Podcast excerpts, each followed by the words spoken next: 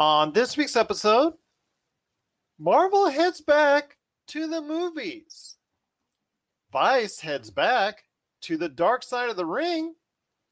And how does a number one show on Netflix get canceled?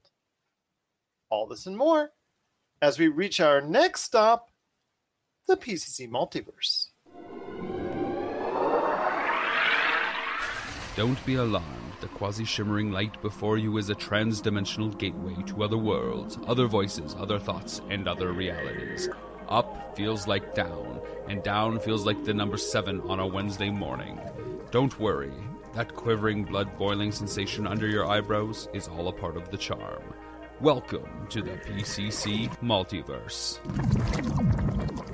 And we're back with another episode of the PCC Multiverse. This is Gerald Glasser from Pop Culture Cosmos, Game Source, Inside Sports Fantasy Football, and the Lakers Fast Break.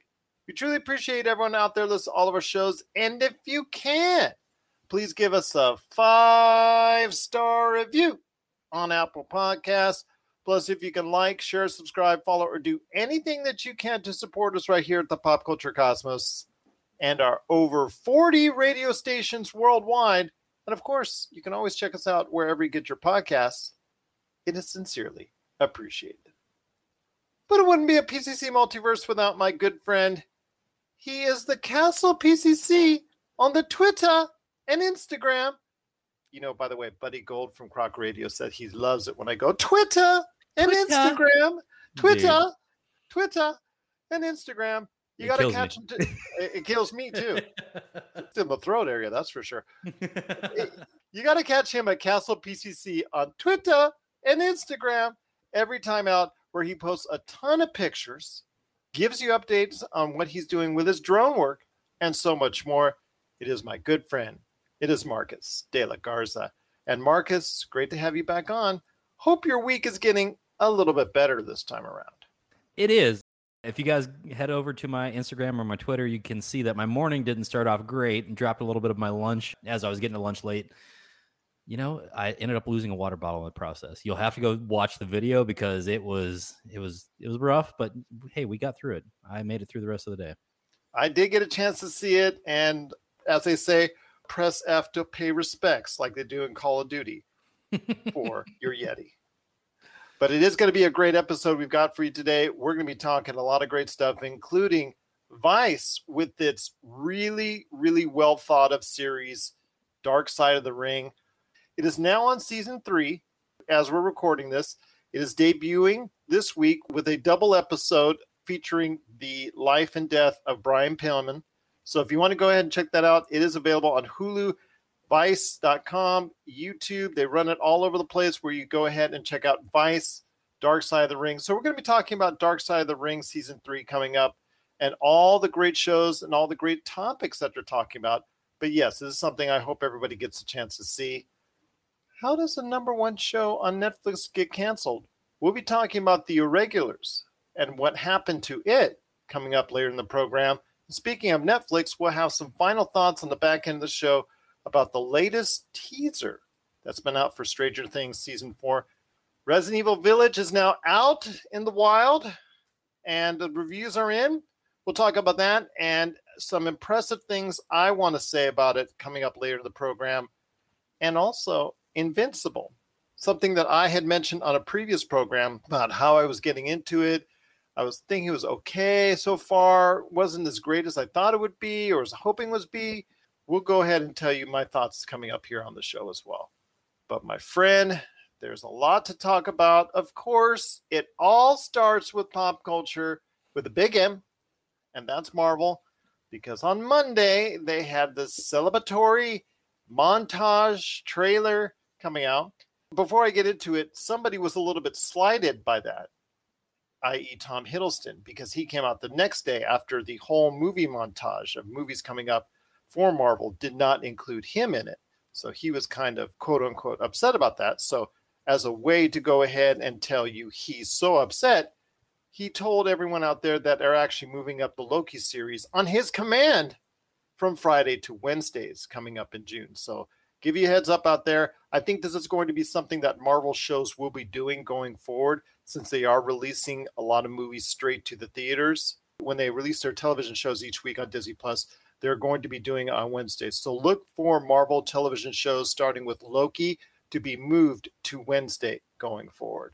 I was going to say that's a great play by Marvel to move to Wednesdays on episode release. We're heading into summertime. People are going to be uh, out and about on Fridays, especially now that people are getting vaccinations. You've got great weather. People can be outside and do whatever. I think moving to Wednesdays is a really smart play by Marvel to really make sure that they've got the, the viewership that's going to be there at home ready to watch.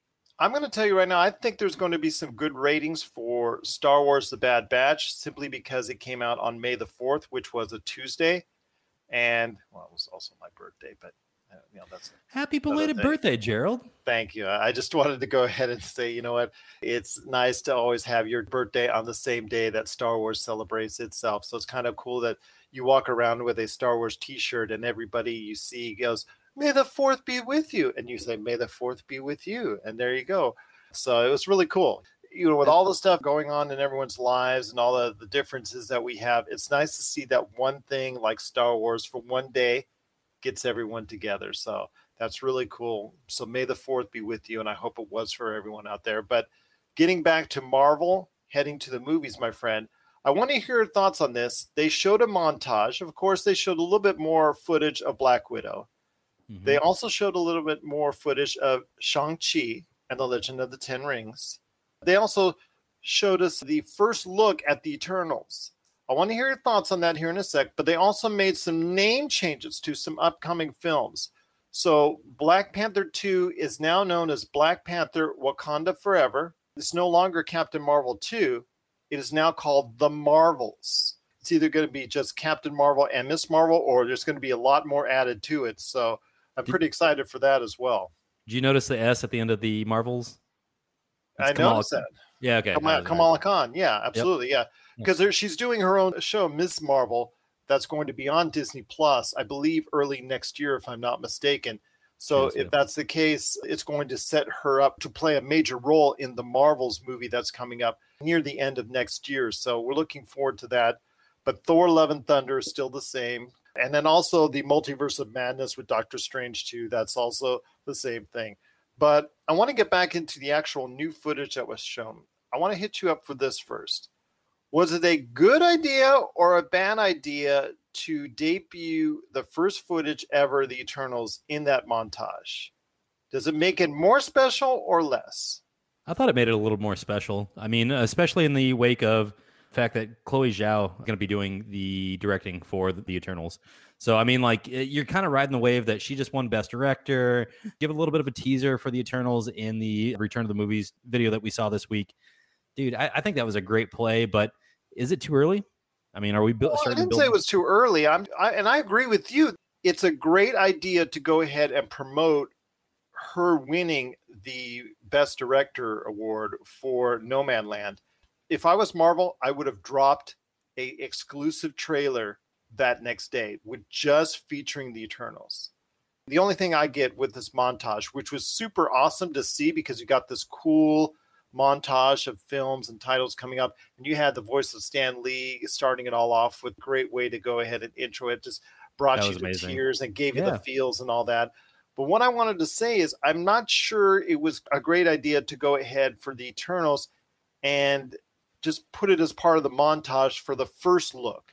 It would have been great if they did last week just after she won to go ahead and be able to honor her by dropping a, a minute trailer the next day. So it sits on its own.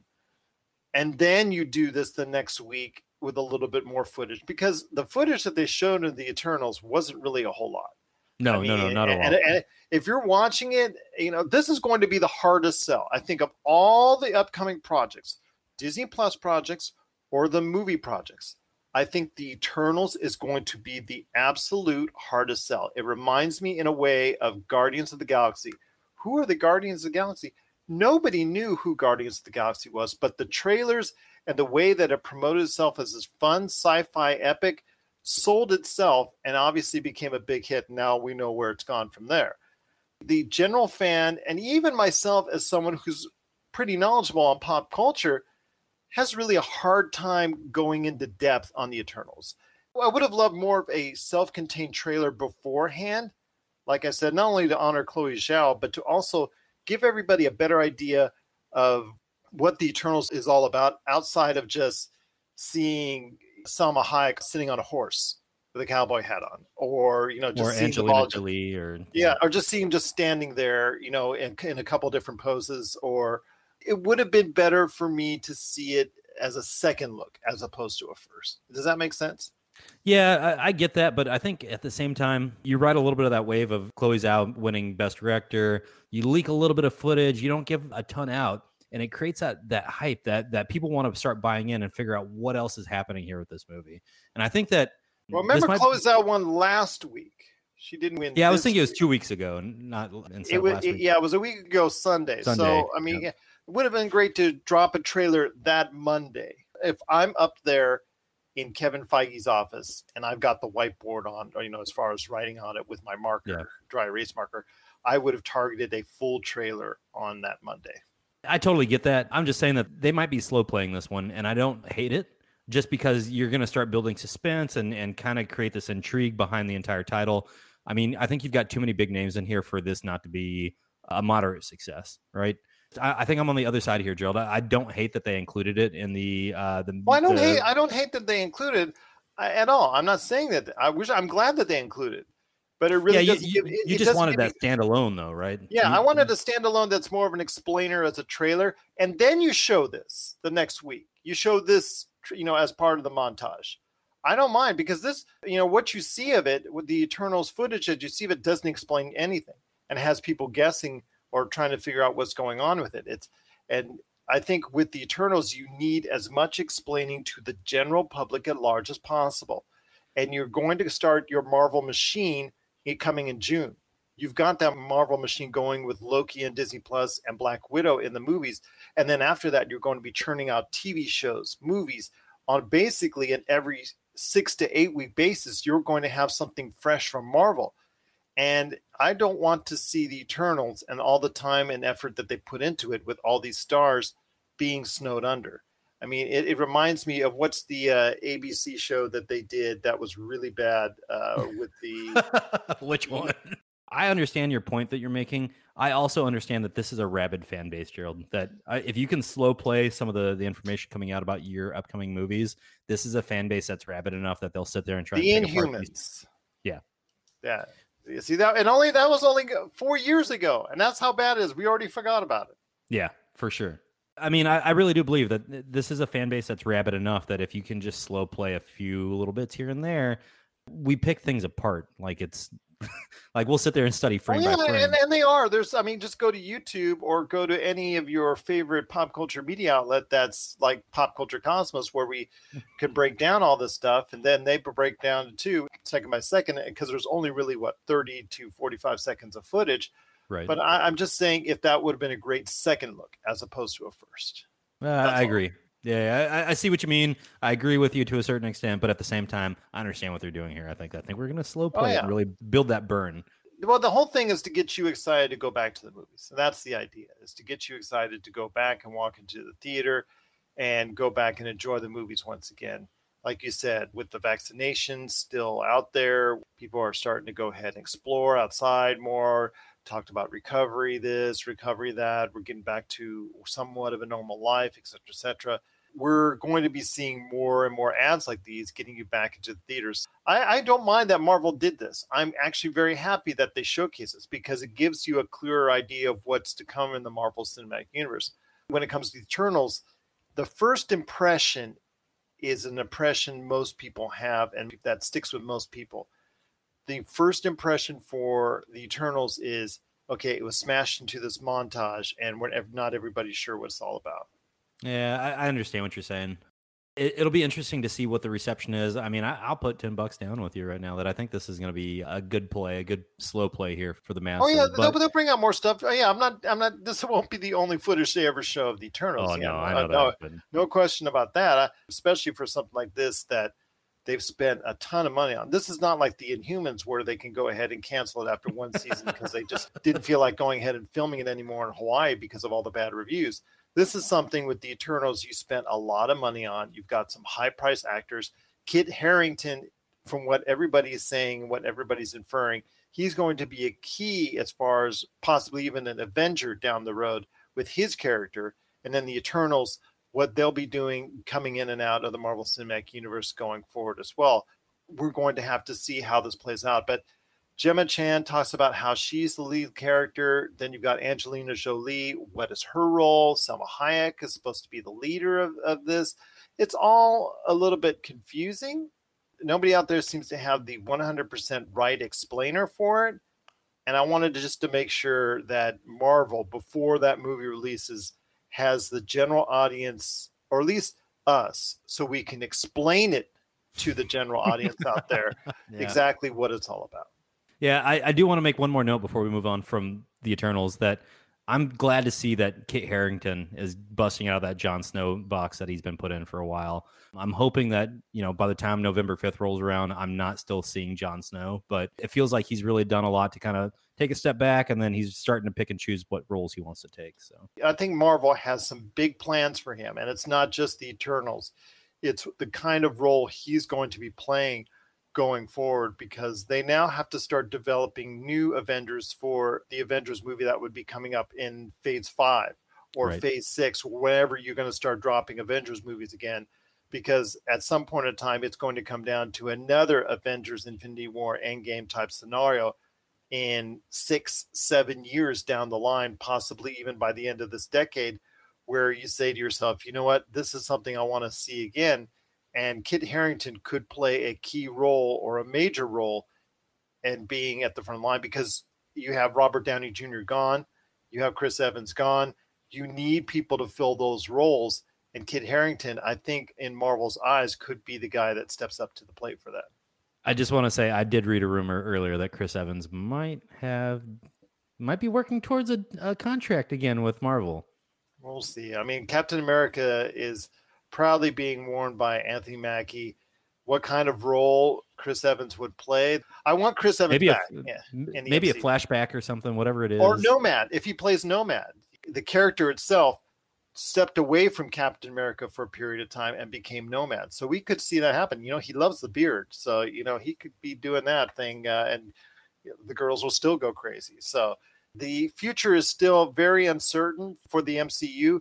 But you know what? It's looking a lot better now than it was a month, two months ago, six months ago, a year ago, because they want you to go back to the movies, and they've got a whole bunch of movies coming up over the next two years coming right at you to make sure you do. What are your thoughts out there on Marvel heading back to the movies with all the footage that they showed and all the title changes that they made? Share us your thoughts. Pop Culture Cosmos at yahoo.com. Hey, this is Chad from Ghost Toasters, and you're listening to Pop Culture Cosmos Podcast. For the latest news and information, analysis and opinions on the Los Angeles Lakers and the NBA, check out the Lakers Fast Break podcast today on wherever you get your podcasts. Well, before we hit the half hour break, my friend, two quick things I wanted to touch on with you. Invincible season one, before we head to the village, as scary as it may seem. Invincible season one finally finished.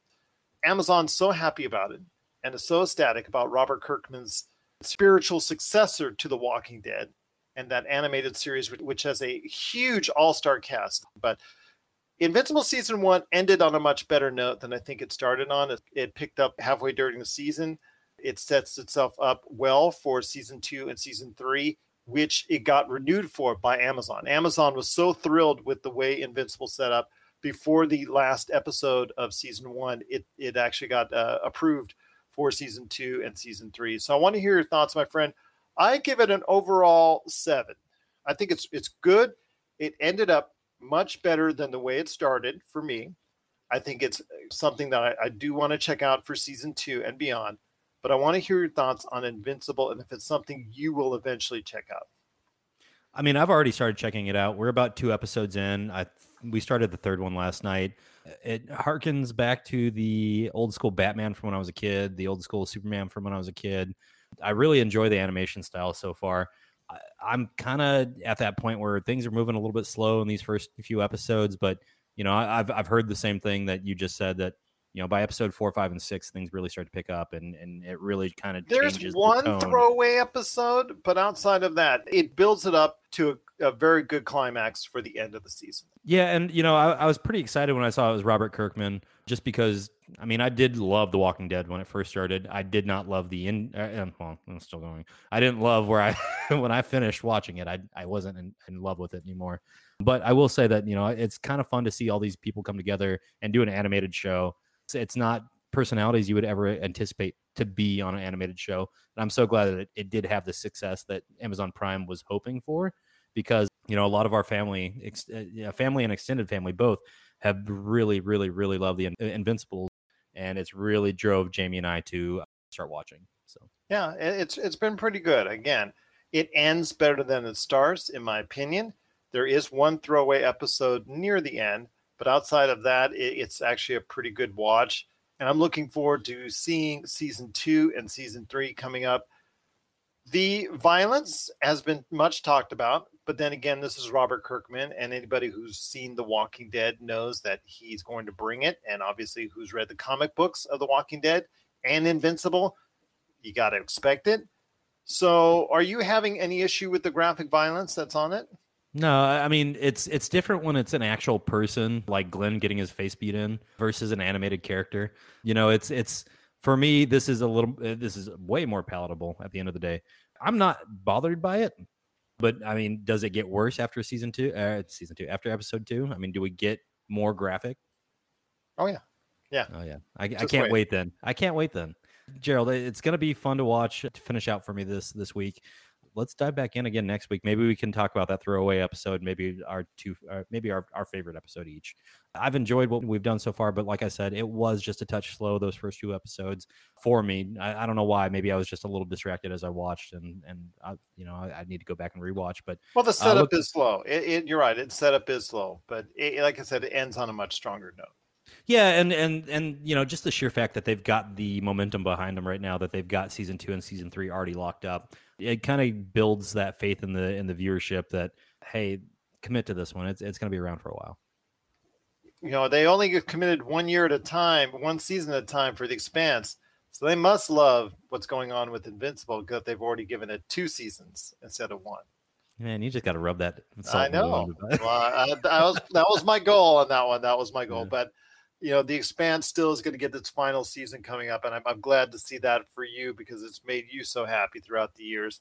But I will say, with Invincible, I think it's going to have its new collection of fans, ones that followed Robert Kirkman from The Walking Dead, and ones that like the comic series, but people who just are into the. Yeah, I mean, I'll tell you what, with Amazon, they are getting a niche which with the boys and now with mm-hmm. invincible these over the top graphic superhero series that are really big wins for them. And this has helped building up their coffers. Are they netflix as far as the amount of content they have? Not yet. They're not there yet. But remember they do have that 200 million plus subscriber base just like netflix. Yep. and with little by little and they just announced that the Sony movie Cinderella with Camila Cabello that is moving over to Amazon instead of going to the theaters. So Amazon's becoming a player. Amazon's doing what I asked it to do back in 2016 when it had the jump, when it had the time. Back then, it was just a throwaway thing for them. So now I'm, I'm glad to see them finally developing the content, which I have been begging for them to do for years. And it wasn't because of a lack of money. It was just the lack of, okay, we wanted to go ahead and concentrate on other things. And this is just our throwaway Amazon Prime video. It is no longer a throwaway for them. It is something that they're really committed to. And it's great to see. What are your thoughts out there on Invincible Season 1? We want to hear your thoughts. PopCultureCosmos at yahoo.com. Well, my friend, before we head to the half hour break, I wanted to ask you this Resident Evil Village, it's now out in the wild. It's still kind of scary, but not as scary as Resident Evil 7, which was really scaring up a lot of people and a lot of gamers out there. Mhm. But this first person shooter perspective that they now have for the Resident Evil series, it provides uh, I guess what I would like to say is some really solid reviews. But for me, it's about the striking animation. You're seeing a lot of variance in the monsters that you're fighting against. You're Yeah. seeing a lot of different things evolve within the village. And because of it, I think there's less scares. It's more approachable to a general audience, which I think is intentional. I think they did the same thing with I think Resident Evil 5. I think that's the closest thing I because Resident Evil 5, I think for me was a step outside of what they did in Resident Evil 4. And I Yeah. think Resident Evil 5 was something that they did to go ahead and reach out to a broader audience. I think they're doing that again because they do have to have these things where, oh, they go out and they reach out to too far of a broad audience. Then they have to come back to its roots like they did in 7. Well, I think they're going broad again. And I think this time it's for the best. I'm interested to to watch some of the gameplay for this. To me, I'm going to say right now, my friend, I didn't mean to interrupt. My apologies. No, you're good. it this is the best looking game that's out there on PS5 or Xbox Series X. Point blank. Point blank. Well, I mean, I've, I've watched hours of it already, and the facial animations, the the animations of the movements, it's truly incredible. It is to me, this is what next gen is all about. it's interesting. So I, I mean, I watched the the trailer that just dropped yesterday, and and everything b- building up to this point. It's been fun to watch the little leaks of information and see a little bit of the actual definition to the the characters and and all the enemies and and all the AI and stuff. But to me, I'm really looking forward to a playing it. Got to get that PS5. Hey, I think it's about time. And then on top of that, just watching a little bit of the gameplay. You know, I haven't had a chance to sit down and watch, you know, 30, 40 minutes of the gameplay yet, but I'm going to take your word for it. From what I've seen from the trailers, the characters are outstanding. You know, just that little deviation. You don't have the repetitiveness of enemies over and over and over again. You have that little variant going on. It does take it to a different level. And, you know, just the lighting, man. I think the lighting and everything looks outstanding. You don't have as many jump scares, which I know some people are like, oh, I gotta have my jump scares in Resident Evil. Yes, it, it's there is some, but it's not anywhere near as prevalent as it was in Resident Evil Seven, which I, I know is going to be making a lot of people angry or a lot of people disappointed. But to me, it's more of a complete game. You do have Resident Evil Mercenaries as a horde mode like online multiplayer type deal that they've added on to it, which a lot of people are also speaking very well about. Wasn't it Resident Evil Reverse? No, it's I think it's Mercenaries. Okay. Is it? I, it, I think so. You got to watch a walkthrough. You got to watch a walkthrough to go ahead and guide you through it at least before you get it, because this is something that's definitely worth picking up, in my opinion. Especially in a year that's has so very few video game re- releases of a AAA level so far. Yeah, and that's I mean to me that's one of the captivating things about this is you start looking at some of the big AAA titles that have been released this year and honestly I'm sitting here kind of trying to rack my brain and it's just like nothing's going to be as big of a name as Resident Evil to me at this point. You know, you've got the franchise history there, you've got the rabid fan base. Yeah, we've done a little bit to push some people away by making it super scary. That's debatable at times, but yeah, those jump scares in Resident Evil 7 were great this is a great time to release this game. Number one, number two, I think they might have a ton of success just based on what I've seen. Just because if you can make this just a little bit more available to the masses, you know, by toning things down just slightly, you're going to just sell millions of copies. Hopefully, I just think that right now that there's coming out at a great time because there's not much competition that's come out before. Yeah. Pokemon Snap is the only really t- big title that's come out in the several weeks. Next week it gets a little bit different because Mass Effect the Legendary Edition comes out and that's going to provide some competition for you and we'll go into that on next week's episode because I already have that on standby at Best Buy so I can't wait for that.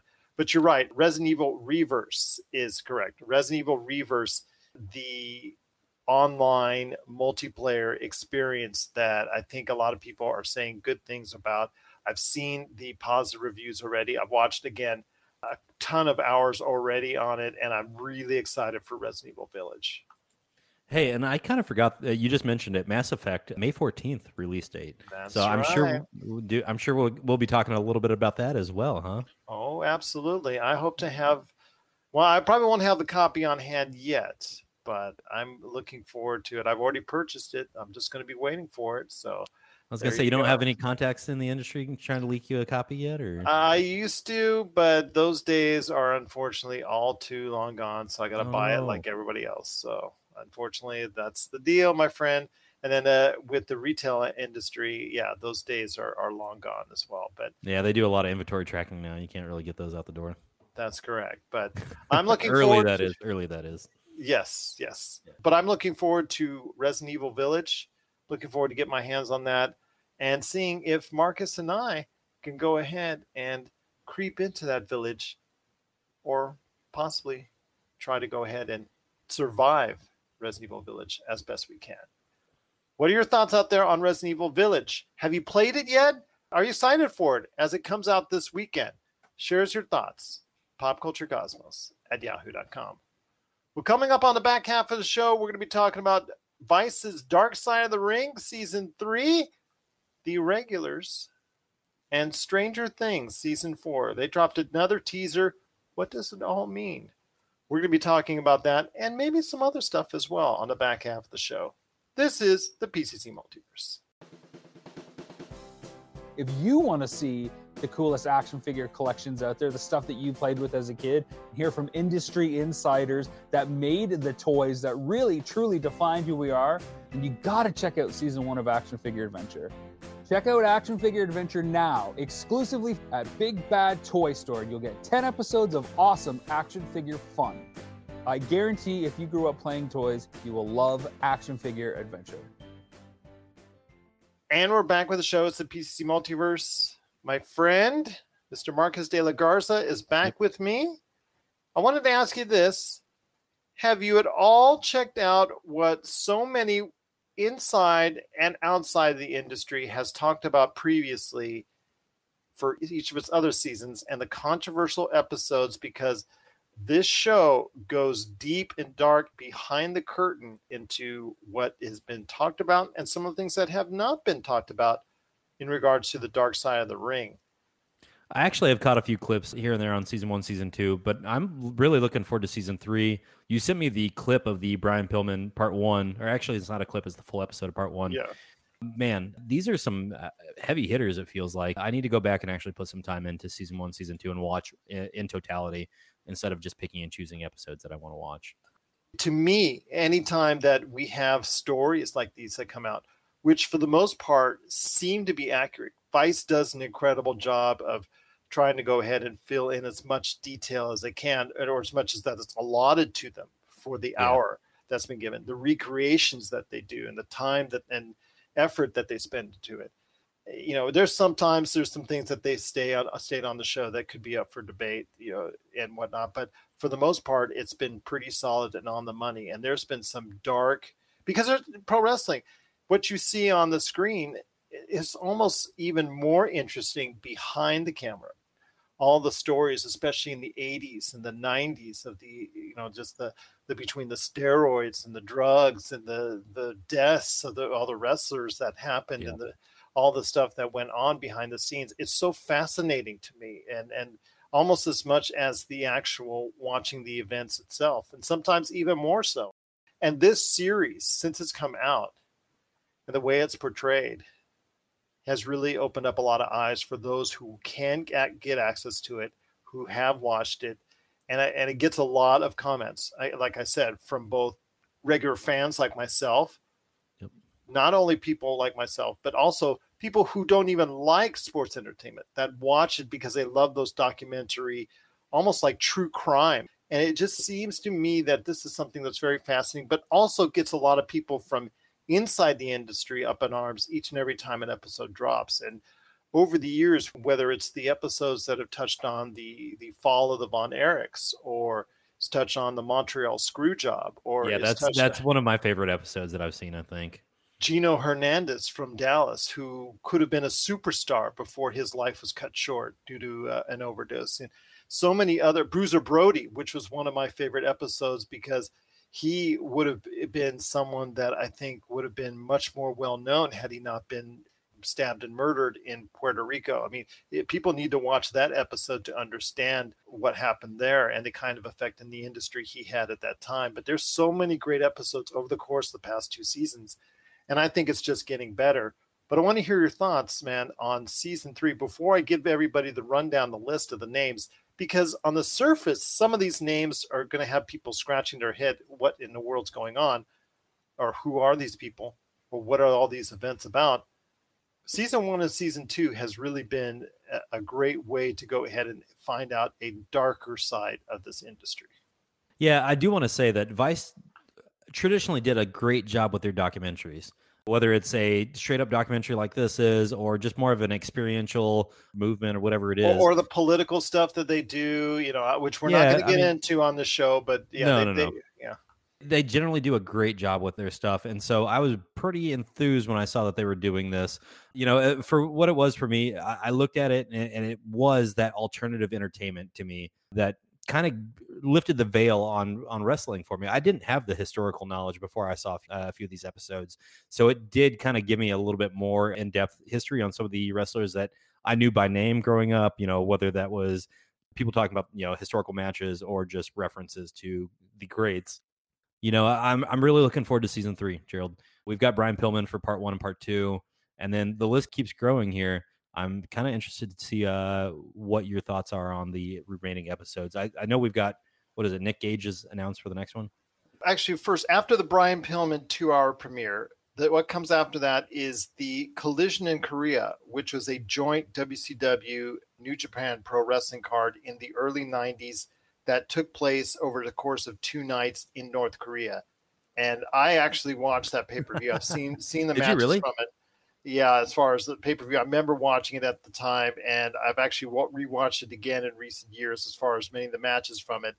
But it's behind the scenes, and I've read and heard a lot what's mentioned, uh, what I assume is going to be mentioned in that show.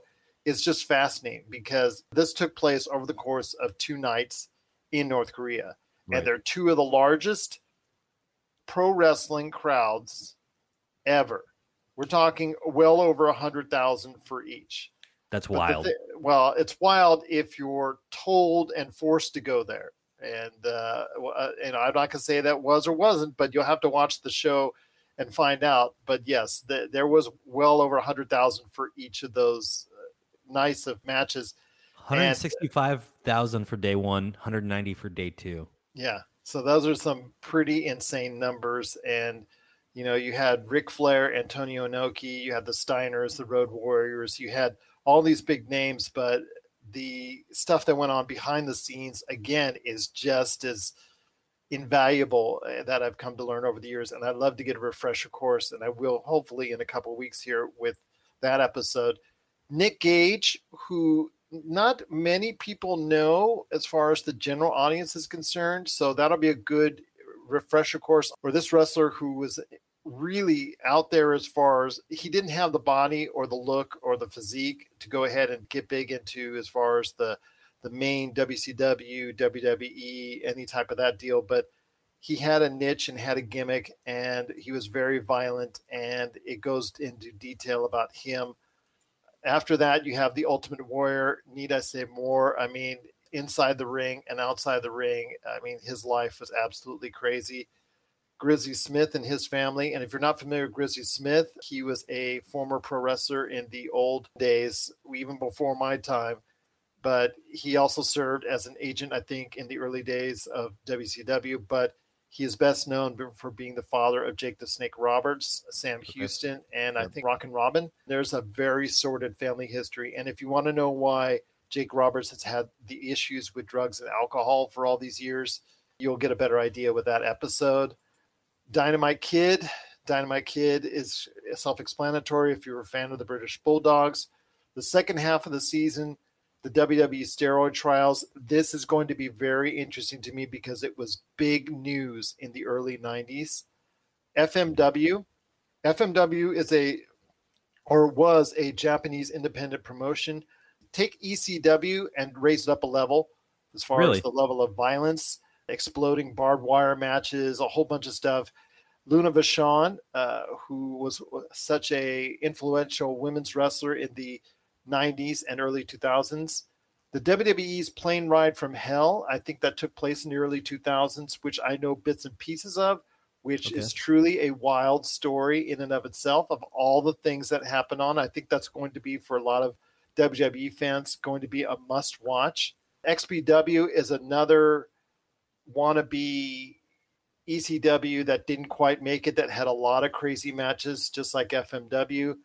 Johnny K-9, Bruiser Bedlam, was a journeyman wrestler, but I think he ended up committing murder. I think, if I'm not mistaken, he was a hitman. Uh, it's very vague. I remember briefly uh, reading about it, touching on it over the years, but I think he was a, a either he was involved with organized crime, similar to what Dino Bravo was, I believe, and, and I think he has also a, a storied history as well.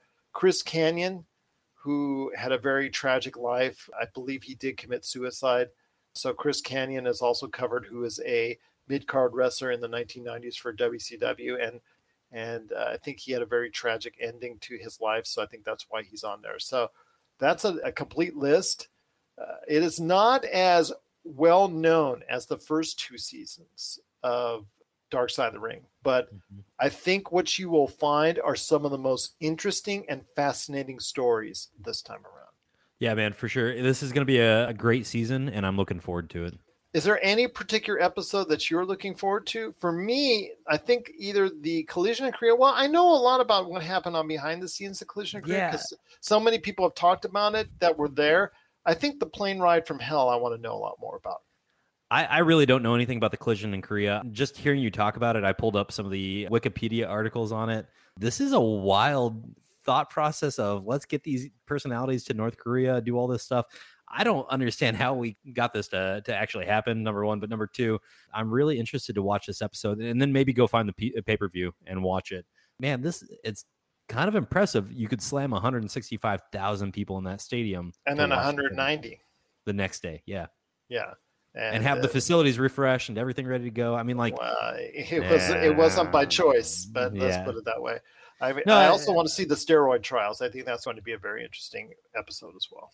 that's something that you know my dad always joked about they're all roided up it's fine you know and so uh, you know i'd love to hear a little bit more about the steroid use and maybe even the crackdown that, that Well, we happened. saw the effects of that during the mid to late 90s and early 2000s. A lot of these wrestlers died at very, I don't say very young ages, but they died at younger ages than what they should have. A Of lot of them in their, yeah, of heart conditions in their late 30s, mid to late 40s, early 50s. And a lot of it could be contributed to enlarged hearts, which stemmed in a lot of cases from steroid use and steroid abuse because that was the look that many of these promotions, especially WWE, was looking forward to at that time. So the steroid trials is something I'm looking forward to. So in fact, I'm going to go ahead and check out all the episodes. I've seen every episode of, of both seasons, and I'm looking forward to season three as well. there's a question that just popped in my head do we have any history of cte in wwe Of course. Uh, well I yeah mean- but i mean like do we have any documented cases that we know of yet Well, Chris Nowinski, who was a WWE wrestler, he started his own foundation to go ahead and look into that. In fact, CTE has been much discussed and also talked about as far as from lawsuit standpoints. In fact, the Supreme Court just turned down a request from several former WWE wrestlers that were trying to sue WWE, and the Supreme Court threw it out. But I know there's been other trials and, and lawsuits oh. against the WWE for that type of deal. I mean, and it's just not just the WWE. In fact, the WWE, comparatively speaking, outside of those brutal chair shots that in in the Yeah. Attitude Era, when they didn't know uh, much about concussions, they were bashing each over the head all the time with with chairs. Most of it, if you went to the XPWs and the ECWs and the FMWs and the the promotions of the 90s, the the late 80s, where they were to make it more realistic, taking chair shots to the head. That's where you see a lot of that CTE happening. I mean, you look at many of the wrestlers it's proposed about Chris Benoit. I was gonna say that's that's the big one i always forget about is chris benoit yeah, I Um, mean, you take a, that episode that they cover on Dark Side of the Ring. I think it's a two episode, if I remember correctly. it is yeah yeah, and, and you take a you know when you watch that, I mean that that gives you a better idea of the possible damage that can happen because of all the the headshots that he took, or the fact that he did a flying headbutt from the top rope, and doing headbutts from that. Even if you're trying to go ahead and maneuver without hurting someone, you can end up hurting yourself and taking that headshot. So Right. Repeated abuse to the head and the brain is is something that uh, is much discussed over the years as far as CTE, and I, I know that's something that the WWE really frowns on now. But for a lot of wrestlers, it's just too late. I mean, Yeah, Uh, I mean it, it's it's great to have that public approval now by saying that you're not on board with all the headshots, but I mean they made a lot of money off of it. You know, Yeah, they, they did. And now, actually, when you go and watch WWE matches from the past, you will see them edit that out. So you never see headshots. Really watch, yeah, just go to YouTube and just watch any old, you know, episode. Like for instance, from that anything with The attitude era. from the Yeah. Attitude Era, and the, you'll see it edited out, and you'll never see a chair shot to the head again. That kind of makes me want to go back and watch some of those pay per views from when I was a kid that I used Yeah, to watch. you'll just and see it. You'll just see it stopped and, and take place. You know what happened a couple seconds later. So, yep, you'll hear it, but you won't see it. So that, that's you know they they've got a great crew that has to edit all that stuff. I mean, seems to be something for them each and every time out that they have to go ahead and edit out, whether it's the WWF sign because they lost the battle to the World Wildlife Wildlife. Fund, which I, I I think that was just. I think that okay. With all respect to the World Wildlife Fund, which is a great great charity, and I think people should contribute to it as much as they can. The WWF was known as the World Wrestling Federation, but then it got an argument for another day. It, They is, but that was one of the dumbest name changes I've ever seen. Well, that was that wasn't by it. choice. That was I, I know it was it was forced on him, but like, Yeah. oh come on, really? We're gonna confuse the WWF for the World Wildlife Foundation? Please go ahead and donate to that great charity, though. It helps a lot of animals, and they do a lot of great things there, regardless of the fact that you know they shouldn't be called the WWF.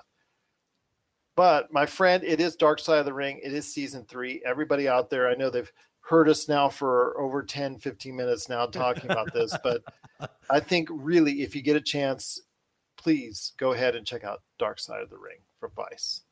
What are your thoughts out there on Dark Side of the Ring? Are you going to be catching season three as it debuts this weekend? Have you caught up with seasons one and two already? Share us your thoughts. Popculturecosmos at yahoo.com. You're listening to the Pop Culture Cosmos. Don't touch that dial. Wait, do, do people still use dials? If you need your video game fix, be sure to check out Retro City Games. Located in Town Square on Las Vegas Boulevard or in Henderson, Nevada, Retro City Games has the cure for all your video game vices. Retro games and games for current consoles Nintendo, Sega, PlayStation, Xbox, and more. Retro City Games has all the staples from any library and some highly collectible offerings too. So pick up a few games today at Retro City Games in Town Square on Las Vegas Boulevard or in Henderson, Nevada. Retro City Games is your video game metropolis. My friend, there's a little bit more to talk about before we head on out. Want to go ahead and ask real quick in regards to the number one show uh, for a couple weeks on Netflix, The Irregulars, a show which quite a few people talked about, but apparently not enough. As even though, again, for a period of time, it was actually leading all shows on streaming, including Falcon and Winter Soldier, which has gotten huge ratings for Disney Plus. It is actually, I think, the number one show all time for Disney Plus because of the the amount of you know viewers that you can get on it. You know, they, it's pushing it to the max of the hundred million viewers, as opposed to the irregulars, which didn't have to go ahead and do as much for the 200 million viewers that are that are out there. But the irregulars, even though it did reach a number one status on Netflix, got the axe this past week. So I want to hear your thoughts on the irregulars, something that took place with a bunch of young adults, and then it also had uh, Sherlock Holmes, Moriarty, and Dr. Watson on the side. But it was mainly the supernatural things that these set of kids could do and how they were interacting. And you know, it just seemed to be something a little bit different, taking that Sherlock Holmes that we've seen so many times before and, and putting a new spin on it, even though it was still number one on Netflix. So a lot of people must have watched it, but apparently that wasn't enough. Yeah, we're currently five episodes through it right now. We- We're just behind on everything. We're getting killed. that's okay. You got plenty of time to check it out now. Well, yeah, I mean, but I do want to say I have enjoyed it. We were talking about this last night in preparation for tonight's episode, and I I accidentally confused it with Shadow and Bone for some reason as we were talking about it. I think it was just on my Shadow Bone is mind. okay. Okay. Yeah, and we'll get to that in a second. I, I I'll give you my quick five second you know rundown on that one. Looking at the irregulars, I really enjoyed the first three episodes. I kind of like the alternative take we have on Sherlock Holmes here. As far as him being kind of like a you know just a mess drug addict and the kids are really solving the cases here and he's taking all the notoriety. I kind of like that spin on it. It's sad that it got canceled. I don't understand how this kind of happened but at the same time is net well yeah they didn't get enough money uh, on the backside there. It's- joe's it's making the one of- money sign, sign well, well, it's it's one of the most expensive shows that Netflix has had to produce, and, And I- even though it did reach a number one status for a period of time, apparently it didn't do enough viewership or retained enough viewership. I think that's the key.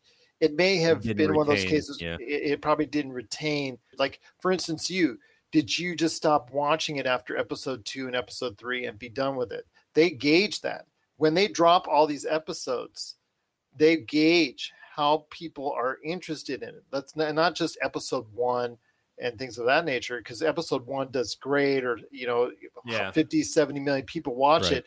But if only 30 million people watch episode two and 20 million people watch episode three and finish the series and whatnot, that's similar to what you see with like shows that debut with a really high rating and then fall from there because people don't really care for what they see or okay i'll go back to what i was watching before it isn't all what it's cracked up to be so i see it as people were not being retained as these episodes were going on so people like you just weren't finishing the series each and every time Which- which is unfortunate. It's not that I didn't like it. It's just I, life got busy for me, and I, I wasn't able to jump back to it. But I mean, maybe that does speak volumes about the show itself. It it wasn't drawing me in to make me come back. like uh, falcon and the winter soldier you made time for falcon and winter soldier You do, and and I mean, if you're me, you make time for the Expanse every week uh, on There on, go. on on midnight. You know, I see what you mean. It didn't have that captivating effect where you know people were coming back episode over episode because it's all released in Netflix fashion all at once, March 26th. So uh, maybe that's truly what we should be getting out of this. It wasn't that I gave up on it or I didn't enjoy it. It was just that it didn't captivate me enough to bring me back, and that's what Netflix saw, and they're getting ahead of the ball and just canceling because of the cost of the production. And it's not just like a young adult show that you know it's based in a high school that you could put on a preliminary budget that's not going to cost you that much. Right. this was a very costly show with special effects with all the costuming and have the setting in that old time era that has to perform well and consistently well. People have to go ahead that watch it have to finish it in order to justify it continuing and I know a lot of people are upset about it because, again, it was a, a well liked show for people out there that really stuck with it. But for a great deal of others, obviously, something that after a couple episodes, they tuned out. unfortunate. I hate to know that I know the outcome of the series overall before I finish out the season, but it is what it is. Yeah, You never know. I mean, a show like this, if Netflix releases the rights, it could go to another streamer. I mean, somebody like a Paramount Plus, maybe an Amazon, someone Maybe could be interested. Maybe a Peacock could take a show like this that has had a lot of eyeballs on it and give it a fresh new look or a fresh look on a different streaming platform. But again, it all depends on Netflix owning the rights, even if they canceled it. Usually, if a television show gets canceled, like on an NBC, it can be reborn again on an ABC or a Fox or CBS.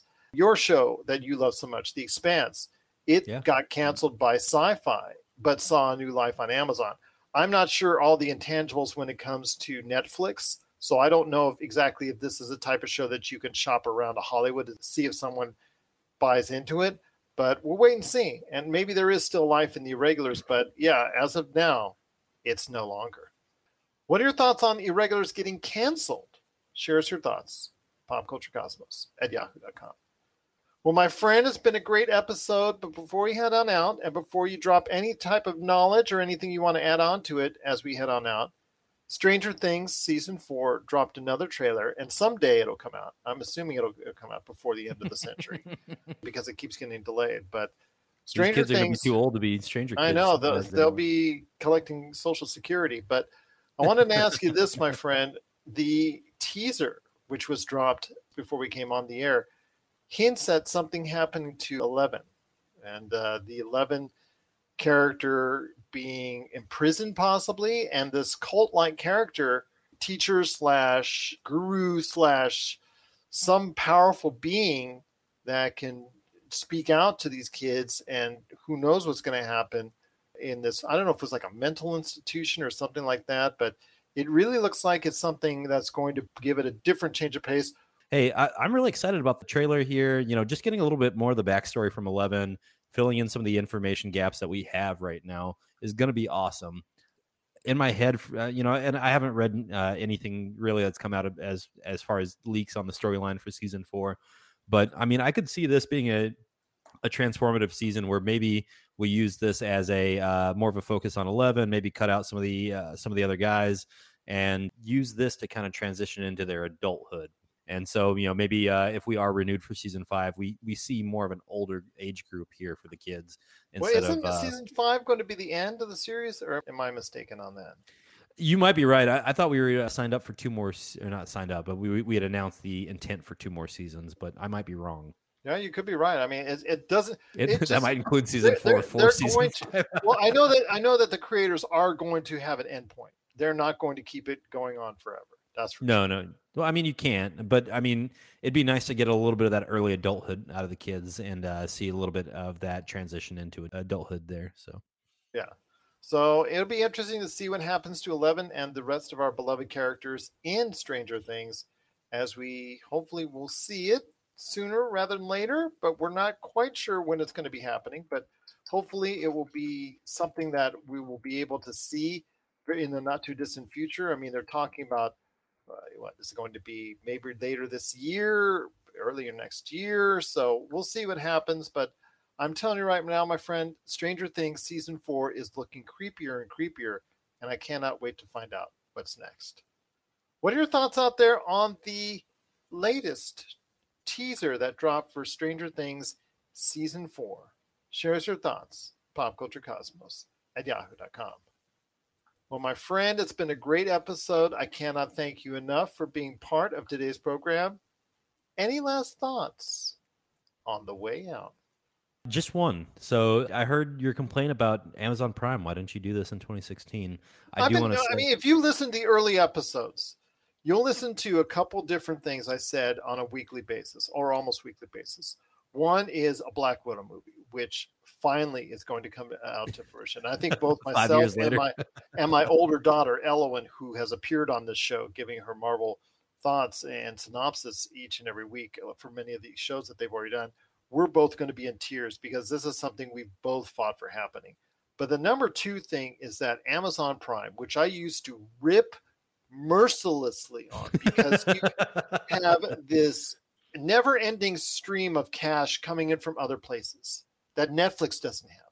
Netflix is solely dependent on the subscriptions for just that, whereas Amazon is dependent on so many other revenue streams that could support a Netflix type content library that they you know they just had they just threw out there some old tv shows old movies as part of amazon prime and say go watch right, right. maybe they would bring out something fresh or new every now and then and it was just like barren for the most part and i used to rip it mercilessly I get that, but I mean, in 2016, we we were really trying to stockpile the the money there uh, via AWS, uh, Amazon Web Services, and so I get it. If you are making money hand over fist over here, it's kind of hard to redirect your energy. But I think at this point, they're getting ready to kind of position themselves to maybe be forced to sell off AWS for some anti monopoly stuff. You know, those were just the rumors towards the beginning of the year. You know, if that does happen, I think uh, we'll see Amazon Prime Video really take off because you're going to have to it start keying is. in. Well, I mean, it is, but I mean, you're really going to have to key in on the return on investment. And so at that point, you'll really see Amazon really step it up a notch and maybe start delivering intellectual property after intellectual property. That's really what I'm hoping for is we get into a situation where Amazon realizes we have the money, we have the power, let's do it. Let's make great content. I mean, Disney Plus, they hear about and we talk about all the time, and they have great stuff and great content that they're now finally producing on a regular basis with the Mighty Ducks Game Changers, which gets a lot of people talking, and of course all the stuff that they're doing in Marvel and Star Wars. But there's still a hundred million behind the eight ball when it comes to the subscribership to Netflix. It is gaining on them, but it's still going to take a lot to go ahead and catch up to them. With Amazon Prime, you are matching subscriber bases. You right. are matching dollar for dollar, and in fact, you're even richer than Netflix. I mean, Netflix talks about how it's going to be dropping $19 billion on content this year. Amazon is the one entity of all of them that can drop more. They can, but do they have that money set aside? You got to ask Jeff. I think he's worth a couple bill. I think. I think. So for Marcus De La Garza, this is Gerald Glassford. It's another beautiful day in paradise right here in the PCC multiverse. We thank you for listening. And here's hoping you have yourself a great